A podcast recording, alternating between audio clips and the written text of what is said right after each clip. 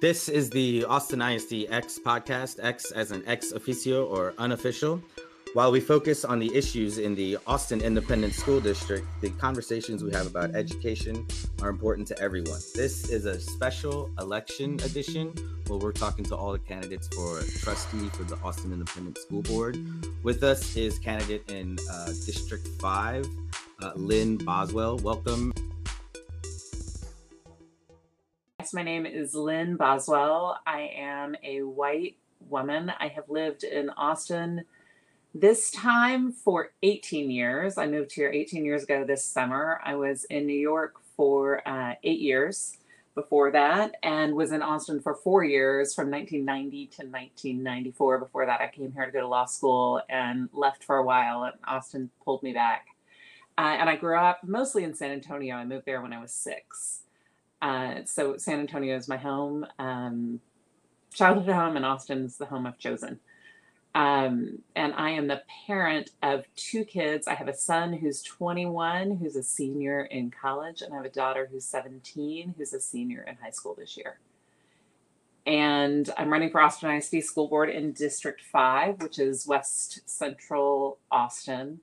And I'm running, I've been involved with the Austin Council of PTAs since my son was in fourth grade. My 21 year old was in fourth grade, and I've been on the board. This is my fifth year on the board and I've spent time on campuses all over the city through that role. I, I, knew my neighborhood schools really well and then have gotten to know those schools in a deeper way and other schools all across the city. I counted the other day, I think I've been on almost 100 campuses over the years and everywhere I talk with people when I go and have just heard the stories, heard what's working, heard why people love their schools, and heard the frustration that people have when it's not working and heard some of the details of why. And I think it's given me a really good perspective to bring to a race and to helping to lead the district if I'm elected. So that's why I'm here.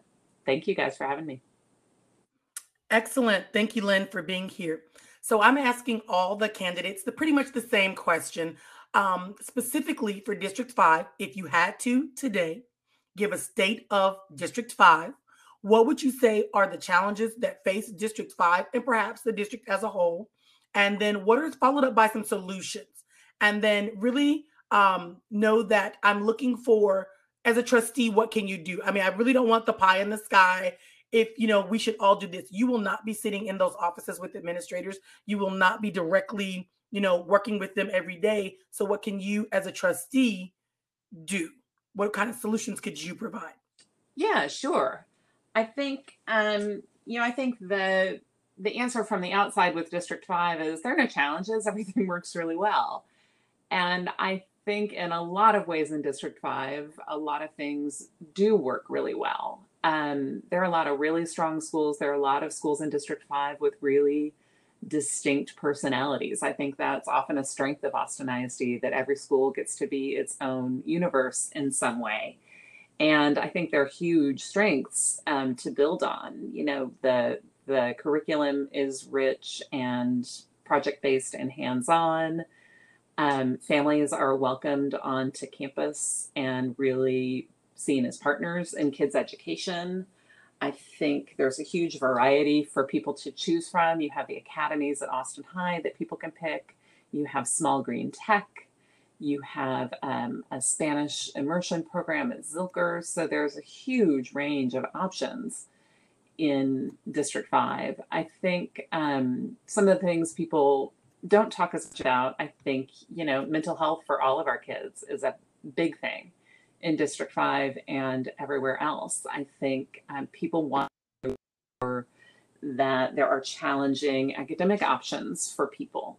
I think that's a an important thing that we need to be talking about. I think um, making sure that kids have options. I think options like dual language, options like the fine arts programs are part of what are keeping families in our district. And I think options for families uh, is really uh, something that a lot of access to, uh, partly because of knowledge, partly because people have transportation, but it's something people seek out and really embrace. Um, you know, I think making sure the vertical team is kind of connected and aligned, making sure that what's happening in one school can connect with the next, that kids are coming in equally prepared. And then I think another thing that people don't often think about when they think about District 5, Austin High has a big number of kids who come from families that that data, you know, our system categorizes as um, economically disadvantaged, and there's no parent support specialist at Austin High.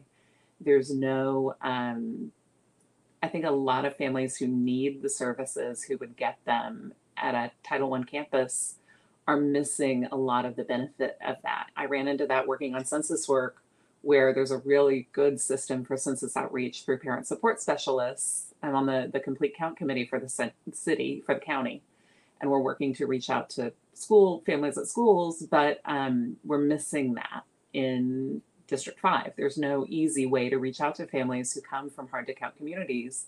And for every person we miss counting, we're going to lose out for 10 years. We're going to lose out on a lot of federal money. So I think making sure that we have those supports is good. I think the other thing that matters to District 5 is what happens district wide. And we have strong schools everywhere, and we know that we're struggling in a lot of places.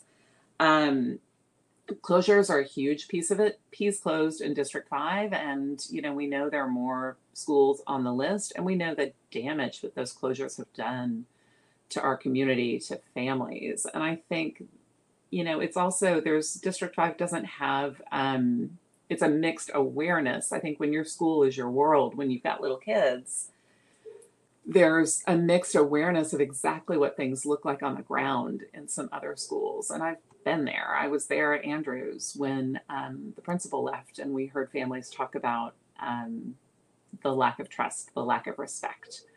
Um, you know, I'm I've been there on campuses where people say, you know, all they do is teach my kids how to take a test. Um, you know, I've been there with families who say I walk in the door and they treat me like I don't belong there. I've been at the Alternative Learning Center with students who say one AP at my campus sends a lot more kids to ALC than the other one. And and the injustice mm-hmm. of that. So, you know, I think that the the strengths and the problems of our whole district matter in every part of our district and I think I've had for with through my own kids a chance to see some models of what really works. And I know there are a lot of other models that work. I think about TA Brown, which is one of my favorite schools to spend time in, um, up near Guadalupe and um, 183. And you know the data i think it's 90 95% economically disadvantaged families a huge number of english language learners and you walk into that campus and it is joyful and uplifting and it just feels like a big hug to walk onto that campus. And it starts with the principal and you know families are engaged and involved and and seen for what they bring. And i think we can do that everywhere if we take it really seriously. And i my my big belief is that where it works it really starts with the relationships. Uh, and that's what we need to get moved toward. Excellent. I agree with you about leaders, uh, AISD, I think, has some work to do um, with selecting leaders as principals. Not every campus um, gets a really solid leader, and then it drags on until they finally move that person to administration. But what I want to circle back around to is I really appreciate what you said about District 5 working well and that you have an understanding that our entire district doesn't work that way. So, if elected to this particular position, specifically, you are seeking to serve the families and the stakeholders in district 5 but generally the entire you know aisd all of its students. And i kind of feel like there's a pool of two masters. So how do you do your work as a trustee where you're able to both serve your elected district and the city as a whole when it comes down to voting for different things like resources or or schools and things like that? How do you serve these two masters? Yeah that's a great question. And I've given a lot of thought to that. I think that's part of the work I did before I decided to step into this race. I talked to a lot of people about that. I've talked to a lot of people in District 5 about that. I've talked to a lot of people district wide about that and, and really thought about that um, for myself as well. And you know, I think there there are several answers. I think resources matter. That's absolutely true. I also believe this isn't a zero sum game. I don't think it's it's you know kids in one place or kids in another place. Um, I think we can get this right in all of our schools, and mm. you know I think there's some things that it's not about resources, it's about culture. I think, you know, the way families are treated, communication, um, whether we're even thinking about you know how families interact with our schools what we're offering families you know I, I talked to a teacher the other day who was talking about how parents got on to the to blend. And one of the elements in a login was the student's birthday. But the and it was a it was a school with a lot of people who had immigrated from other countries a lot of families who come from somewhere else. And the person who was giving the instructions didn't say it's the birthday and you need to put the month 1st mm-hmm. not the day Mm-hmm. You know? I mean and if we're not doing that and people can't get on to blend for that you know i think the psat is another another issue. Psat we pay for psat it's a great tool to be given to students all over our district. And data show that that increases college awareness. It increases the number of kids who apply. Kids start getting mail from colleges. People start you know reaching out and a letter goes out you know shortly before the test is given with a lot of assumed knowledge instead of a letter that goes out at the beginning of school that says your kid's going to have this opportunity. Here's what it is. Here's how your kid can prepare for free. Here's who you can call on campus to learn more. Here's what this could mean for your child. Here's why this matters.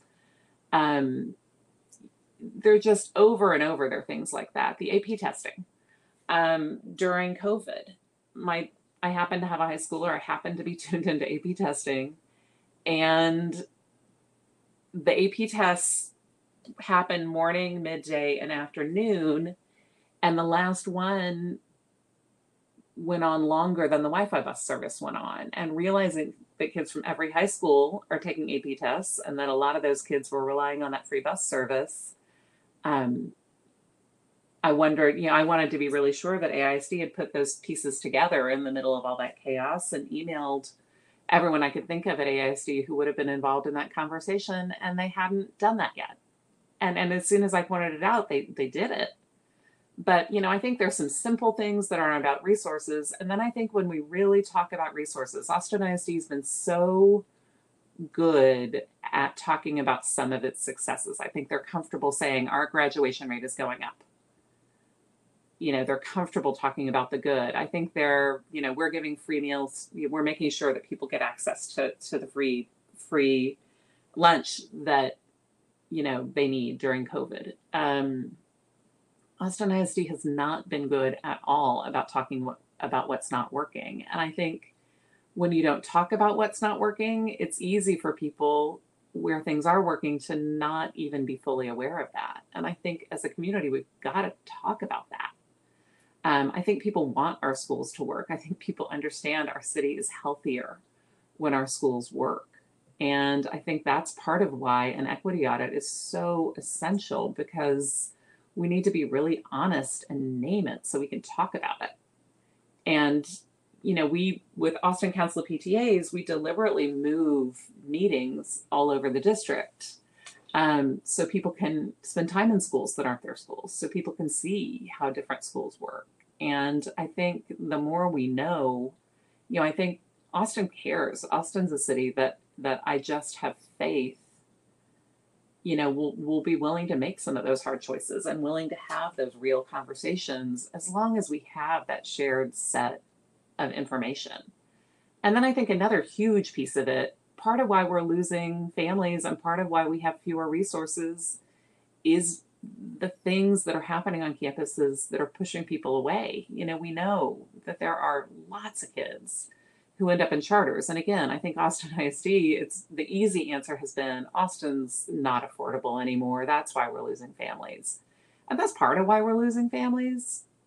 But that's only part of why we're losing families. And anyone who's out there talking to families knows that. And I think doing the things that make our schools places families want to be, that, that families trust will serve their kids, you know, kind of as, as academically and emotionally and as people who will value kids, value families, every family brings resources back into the district, increases what we have and what we can do. And I think that's good for all of us too. And then the other piece is we have to fight with the state of Texas. We have to fight for reduced burden burden of high stakes testing. That's not good for anyone. And we waste a lot of money focused on that instead of the things we know we should be doing. Uh, we need to talk about getting more state funding for our schools. I've been really involved in that uh, with a statewide effort that brings together uh, rural, urban, conservative, liberal cities, districts from all over the state to make sure we're talking to legislators everywhere, putting pressure on legislators, no matter what their party, no matter what their, their values are, to say we all care about our schools and we need more money. So I think there are a lot of ways to get there. I think we need more resources. And I do think we need to know what is so we can talk about how we use the resources we have. Um, but I think District 5 schools are strong and they're going to be strong. Uh, and I think, you know, we owe that to every kid. And I, I'm doing this because I have faith that we can get there together. I really appreciate that answer. I really liked how you were talking about how we need to talk about it. Let's talk about it. Right. Let's let's so then let's put out um let's put our cards on the table and and talk about what's working, what isn't working. Um we have had conversations on this uh, podcast about uh, parent teacher associations and the school board plays a role in setting policy for parent engagement and that includes the type of associations and affiliations and just general infrastructure, the system, the institution of the Parent Teacher Association. And you were president of the Austin Council of Parent Teachers Association. So there's a lot of issues with a PTA system that are part of the education system as a whole in terms of being a white supremacist system, a system built for certain people and not for other people. And we've addressed that issue on this podcast in previous uh, episodes. And so it turns out my question is kind of the same for every candidate. Uh, it's just it just starts in a different place. And for you, it starts as president of the Austin Council of PTAs, which is a source of inequity in the same sense that uh, our school district as as as, a, as an entity is a source of inequity. So as a board member um, and as someone who's coming from that system, how are you going to enact change, enact systemic change that's being called for in this moment, in this pandemic that we're in. You're coming from, uh, the, as president of ACPTA, the PTAs, for better or worse, mostly worse, are inequitable, uh, are part of an equitable system. Maybe that's more fair. So, what policies are you going to support that will um, enact systemic change? Yeah, I appreciate that. And again, I think this is something we need to talk about, right? Ignoring it doesn't help us figure out what to do. And I think we need to talk openly about what is and what could be and what should be. So I think um, what is is that we know there are PTAs with six figure budgets and we know there are PTAs with three figure budgets and there are a lot more on the three or four figure end than there are on the six figure end. Um, and that is a source of inequity. And I think um, people talk about Title One money balancing that out, but I think the fact is PTA money is different because mm-hmm. the the money P- PTAs have, um, the decisions about that are invested in families. It's it's a source of power for families on campuses, and I believe parents need a source of power on every campus um, including campuses where administrators don't want to share that power with families. And that is a huge part of why I have chosen my volunteer time, chosen Austin Council of PTAs, because it is something that has a toehold on every campus. And money is part of what PTAs do. It's an important part of what PTAs do, but it's one part of what PTAs do. And PTAs are a source of advocacy, they're a source of community building, and they're a source of power um, for families when when room is made for that. And Austin ISD in policy has PTA on every campus. It's one way for people to engage. Uh, I know, you know, the the rules and the systems for a long time. Austin Council PTAs was mainly a group that focused on the rules. Have you gotten your 990 done? Are you getting your minutes done? Um, how are you are you running your meetings in this specific way? Um, and and I fully recognize that there are lots of ways to do that. That that community building looks different in different places, and that in a whole lot of places it doesn't look like PTA looks. And we have been in the past four or five years pushing back against a lot of that in Austin. And we have been recognized nationally by PTA as a place that's starting to work to do it differently.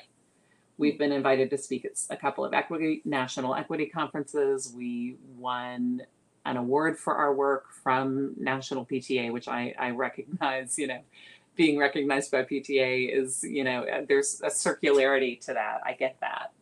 Um, but we're also really rethinking. You know, we specifically started to address the question of funding by creating a grant program two years ago that um, gives a mechanism. There are a lot of PTAs that have had sister schools that have had other things. And, you know, I think there can be some value in that, but I also think it's a model based on charity.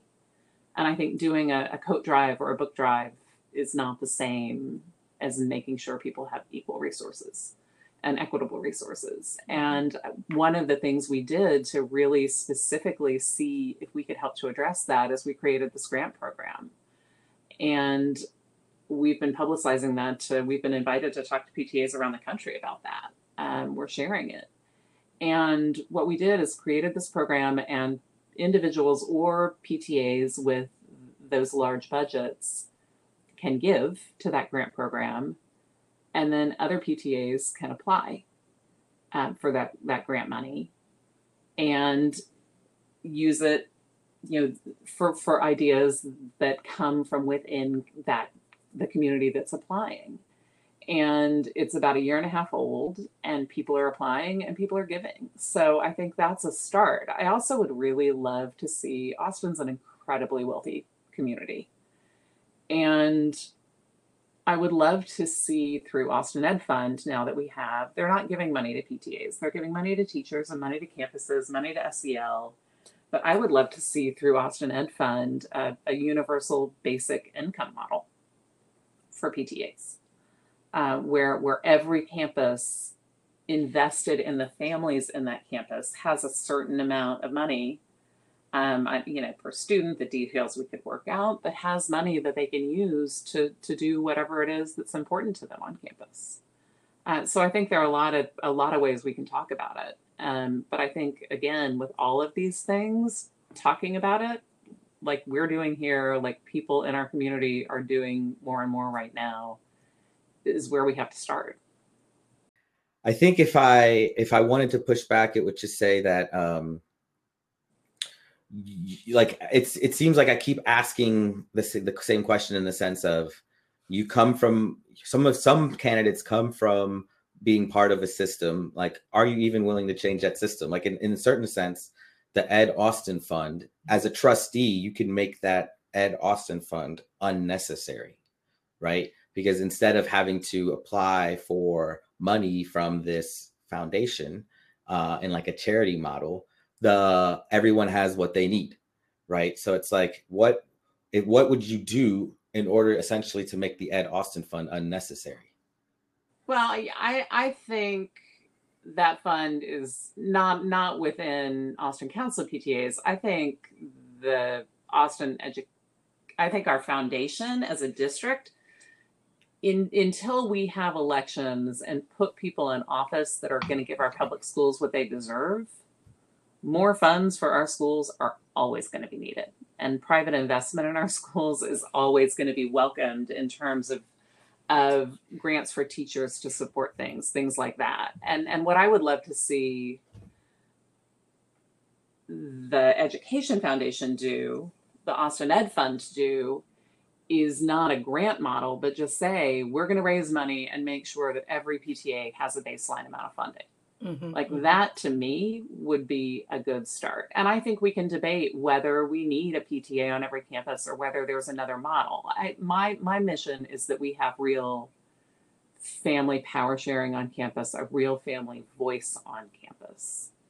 And I have been on enough campuses to know there are campuses where parents are not valued for what they bring. There are campuses where principals have have said, you know, my parents can't do that, or my parents don't have anything to give. I mean, I've I've heard this, um, and I, I think my my mission is to make sure that we are honoring parents as experts in their kids, Mhm. that even families with need have a lot to give, and that we're making room for that on every campus. To me, like that PTA is a toehold where we know when principals are making room for that. Is PTA the only way to do it? Absolutely not. There are lots of ways, and there are lots of people who are really involved on our campuses who have nothing to do with PTA, who run the other way from PTA, and I th- I think that's fine. I think that's good. There need to be a lot of models for getting in, getting engaged. Um, I do think we need to make sure that no administrator, no campus leader has the ability to keep keep families away. And I think we need to do the work we need to do to hire in a way and and teach in a way where every single leader in our district knows that every single family has something of value to give. Yes. Yes. Um, I, I was in a meeting presenting a, an engagement grant that we had applied for, and we did some focus groups, and we went and presented our findings. And Leonor Vargas from the Parent Support Specialist Office was with us, and she started our meeting with a poll. And we were with a group of elementary school principals, and one of the questions in the poll was and it was an anonymous poll. The question was All families have the capacity to support their children's learning. All families have the capacity to support their children's learning. And in that room of principals, 38% said they disagreed with that statement. Wow. So, when I say that we, when I fight for PTA, when I fight for PTA having a place on campus, that is what I'm really fighting for is that shared source of power. And, you know, I think my, I stopped, caught my breath, and said, okay, do you think I have the capacity to support, support my children's learning? Let me tell you, I can't do calculus. I can't do pre-cal. I can't do algebra 2 anymore. Do you think I have the capacity to support my child doing that? Of course I do. And and every other parent does. So that to me is is the bigger why of PTA and I think the other thing is just that advocacy as a community that we can do. ACPTA, I sat on the group in 2017 through ACPTA that helped get rid of the juvenile curfew in Austin. Like that is structural change that matters to our families. And and being able to say we have 20,000 members in our community and we support this, we back this. And we're lending the name of PTA to this this mission. Um, that matters. ACPTA did a huge amount of work to build support for free bus service for K through 12 students. We were recognized for that with a national award. That matters. We have a seat on the Census Complete Count Committee right now. That matters. So, you know, I think there are we have a lot to talk about about what PTAs do and and all of those inequities, but I think to throw it out loses a lot of good work that's being done as well. So I guess for me, so I just met Lori, and I'm telling you, I really can dig her style. so uh, we've been in a couple of the pandemic childcare meetings Yep. and things like that together. And so uh, personally, as a person, I see how fierce she is, and like, I mean, she'll come out and say, "This is BS," or "You are wasting our time," right? And so um, I can appreciate that. And I think for me, um, and I think for a lot of parents, and I'm, I'm not speaking for every Black parent because I cannot do that, but I think that for a lot of uh, disenfranchised parents, we are still, I don't know if you remember this, I'm this how old I am, Harper Valley PTA. I Yes. think we're still we're still holding uh i mean older people specifically are holding that image in our minds and i mean i understand that it's different but i think that the pta has a per perception um like uh, what do you call it a, publicity thing like uh that's public image that's the word i want a public image problem like there's good being done but we don't know that so like my whole thing was like do away with pta get rid of pta go straight to pto but just this week having had conversations with people i'm like i i see how PTA is basically using privilege, right? Yep. To get things done. Yep. But everybody doesn't see that and everybody doesn't know that. Do I still believe that some campuses don't need a PTA? Um, if PTA is willing to to to move on some of those national PTA things, then I think it's beneficial. And if not, then I think you know campuses that need to walk away need to walk away. But um, I I will say that I, I've had some more knowledge added to my my base of knowledge uh, this week um, about PTA. Yeah, well, that's good to hear. And I, you know, I think I'm like I said, I mean, I've chosen this because I believe in it, but I also what I really believe is is not the name, but the the value that underlies it. How are we amplifying parent voice to get to changes we want? And how do we make sure that every single campus makes room for parents, even when some of the people on campus may not see the why, may not may not see the value. And I think that's a matter of of kind of who we hire and what we expect from our leaders. And I think it's also a way of having some mechanism where we as a community can make sure that parents have a real place on every campus and families can bring their wisdom, their knowledge, um, you know, what they want for their kids. Um, I, you know, I never want to hear anyone talk about parents as customers again. Mm. Um, parents are partners. Dr. And- Holly says the same thing. Yeah, and parents are partners. And, you know, this is one mechanism that Austin ISD has chosen where at least someone's monitoring and paying attention, and, and it's not perfect. Um, their campuses with PTA in name only, and they shouldn't be able to check that box unless they're doing something of real value that really makes room for that. But but my why is more what are we getting to with it? What are we doing with it? Uh, and I think it's, you know, we're in touch with National PTA. We just got a $15,000 grant from National PTA. We, we've been um, taking donations of books, school supplies, art supplies, and distributing them at Austin Voices food pickup sites since spring. We're going to keep doing that. We just got a $15,000 grant, so we're going to buy more books and art supplies and things to distribute. We've got a good relationship with National PTA. Um, we did just win that diversity inclusion award for them this from them this spring, and I think part of what we're talking about internally is how can we take what we see in Austin, what we've learned in Austin, and talk to National PTA about maybe you want members. What other structures can you have? You know, maybe it's not a one size fits all. Maybe there are other ways you can do it. And every single PTA right now is a separate 501c3. You have IRS rules you get fined if you do it wrong by not by us, by the federal government. You get scary letters, which are even scarier if you're here and you're undocumented. Like there are, you know, all of that. And and you know, we have a lot of PTAs who are, are led completely in Spanish.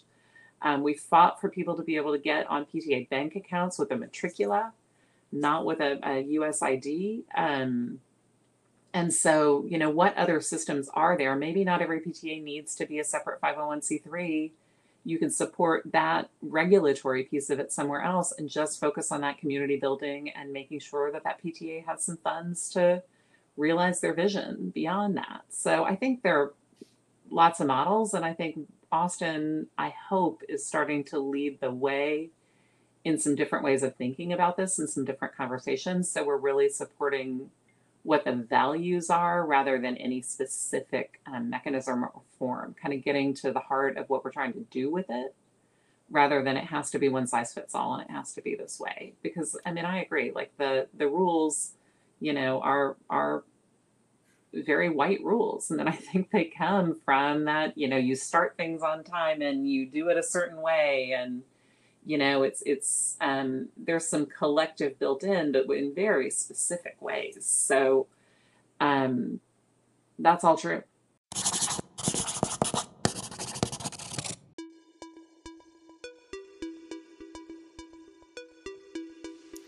Thank you for listening. Down ballot races are important to our community, our school district, and our children.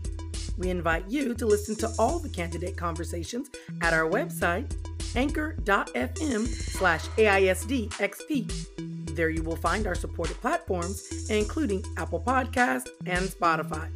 Coming soon, our hot take and reflection on the Austin ISD School Board trustee races and the major issues.